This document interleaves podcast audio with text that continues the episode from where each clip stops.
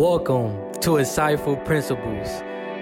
This channel is designed to give you financial content in the areas of business, finance, and investing while bringing entrepreneurial stories to the forefront in a transparent dialogue. Sit back and learn on how you can develop your financial wisdom and create a blueprint for financial freedom. Welcome back to another edition of Insightful Principles. My name is Kevin Jenkins, and I'm so grateful you all are listening. You are now tuned in into the 26th episode, and in today's episode, I would like to give you all an alternative approach with designing a business plan. I remember in my entrepreneurship classes back in my college days, I was taught to create a traditional format of a business plan my business students know what I'm talking about. The one I created took me about 15 pages to write out. Traditional business plans cover everything under the sun, from the executive summary to the company's description to the market analysis to even the management of the organization. Now, don't get me wrong, these aspects are important when developing your business plan. However, I found that there is a more concise way of focusing on specific areas that highlight the growth of your business. You may want to add other components to your lean business canvas, and that's what this episode is all about. I'm going to discuss specifically what a lean business canvas is, and you certainly can add to a lean business canvas, but this strategy is one that you can use to create a philosophy for your company or business idea. So, what exactly is the lean business canvas? It simply is a high level focused business plan that contains key elements only. It provides a visual with communicating your business idea more effectively. Some lenders and investors may ask for more information, but this gives you a good foundation to start and build off on. What I'll do for you all in the show notes, I'll put in the description the lean business canvas. PDF so you can get started and start on yours today. The first concept in your business canvas is the problem. You want to focus on the problem. What are the problems or issues you see within your industry? What frustrates customers the most with the product or service you would like to offer to your target audience? Listing three problems will give you a great basis on the solutions you would like to offer to your customer. Without a problem to solve in your business, you don't have a product or service to offer. It's also the great to look at existing alternatives in your industry that have been solved today. The next concept is the solution. This will help you with determining your unique value proposition. You want to come up with three solutions that solve three problems listed on your lean canvas. Your solution will come from observation. Look at your market and see if there is a need that isn't being met in your industry.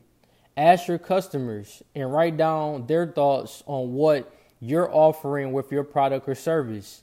Most of the time, our solutions come from asking questions and applying those learnings. The third concept is your unique value proposition. This is my favorite. Simon Sinek once said, People don't buy what you do, they buy why you do it. Starting with a why will allow you to develop a single compelling message that states why you're different and worth paying attention to. How do you separate from your competitors? What value do you bring to your target audience? How does your product or service relate to your customer?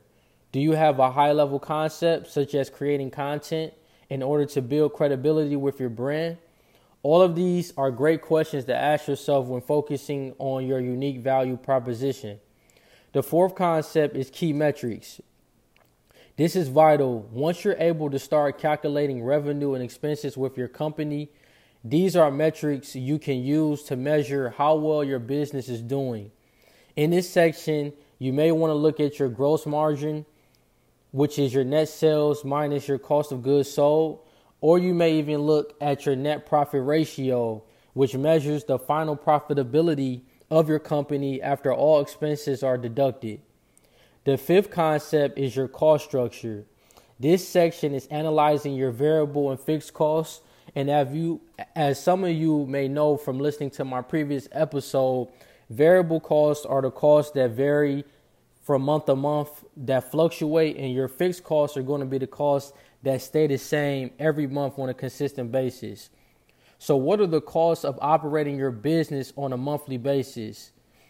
If you have a brick and mortar business, you may look at your rent or inventory costs.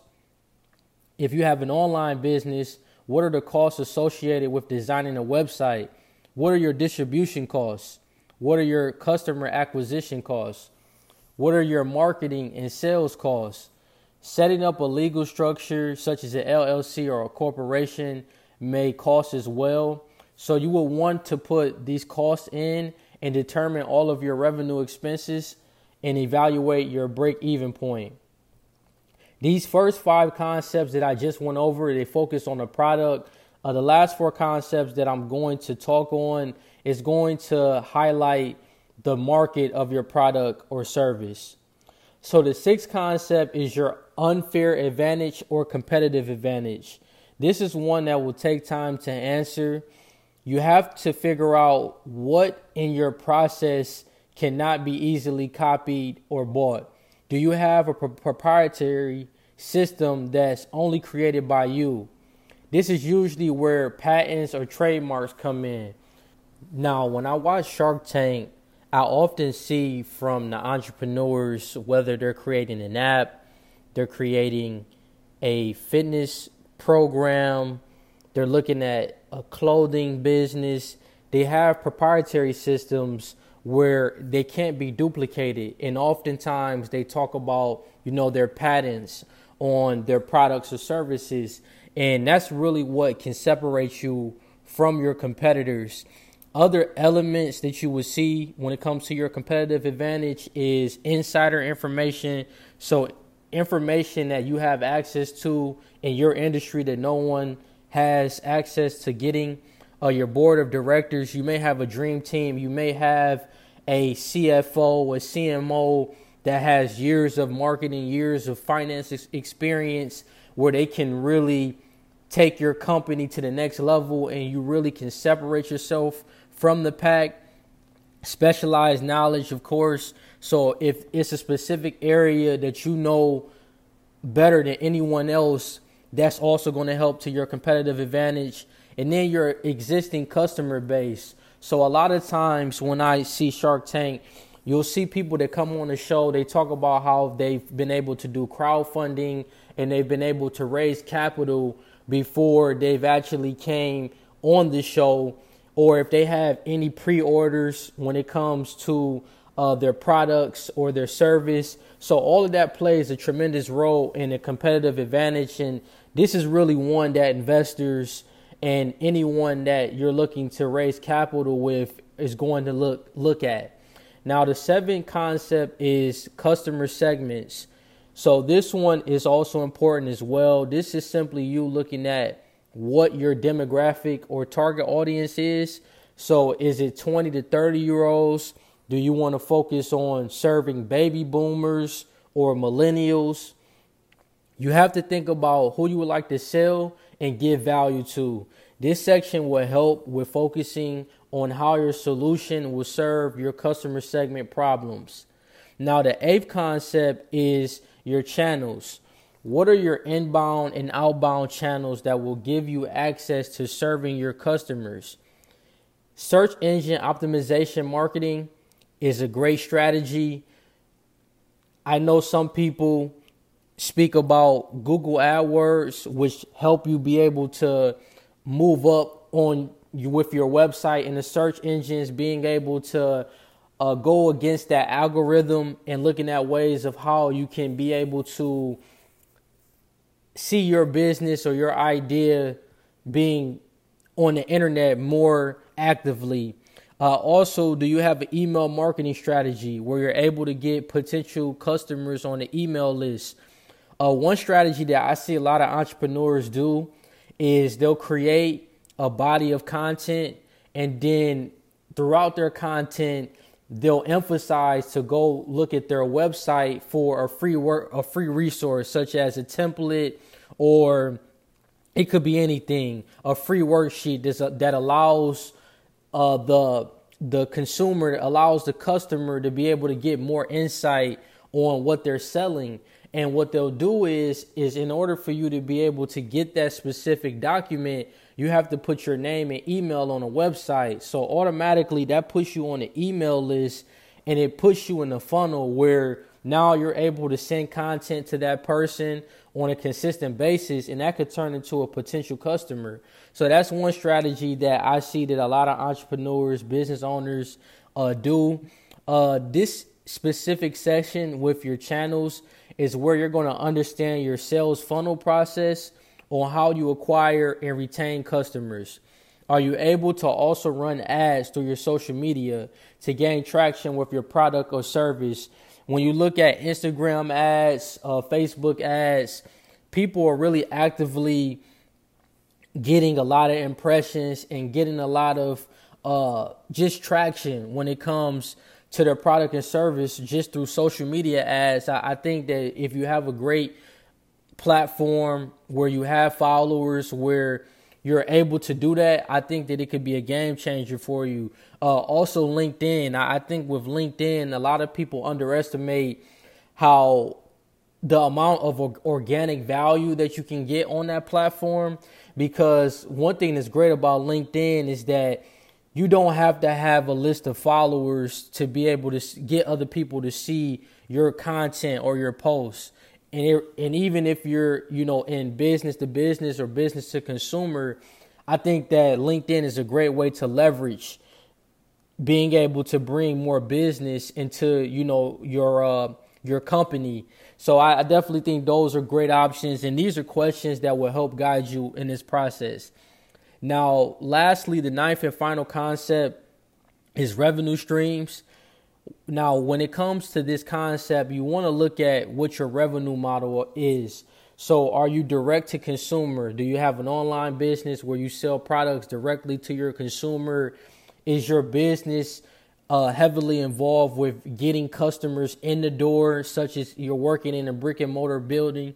You know, where do your sales come from? That's really what you're trying to identify uh, what are your pricing strategies for your product or service. So you may want to look at whether you have a subscription base with your clients where on a monthly basis they're paying for some content that you're offering or a service that you offer online.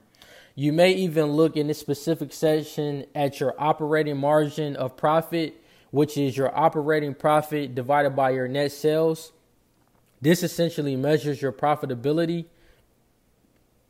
And this is a great section to understand the pricing you offer to your customers and how it creates ongoing revenue for your business. People buy value, and the more value that you give, the more money that your business will generate over time.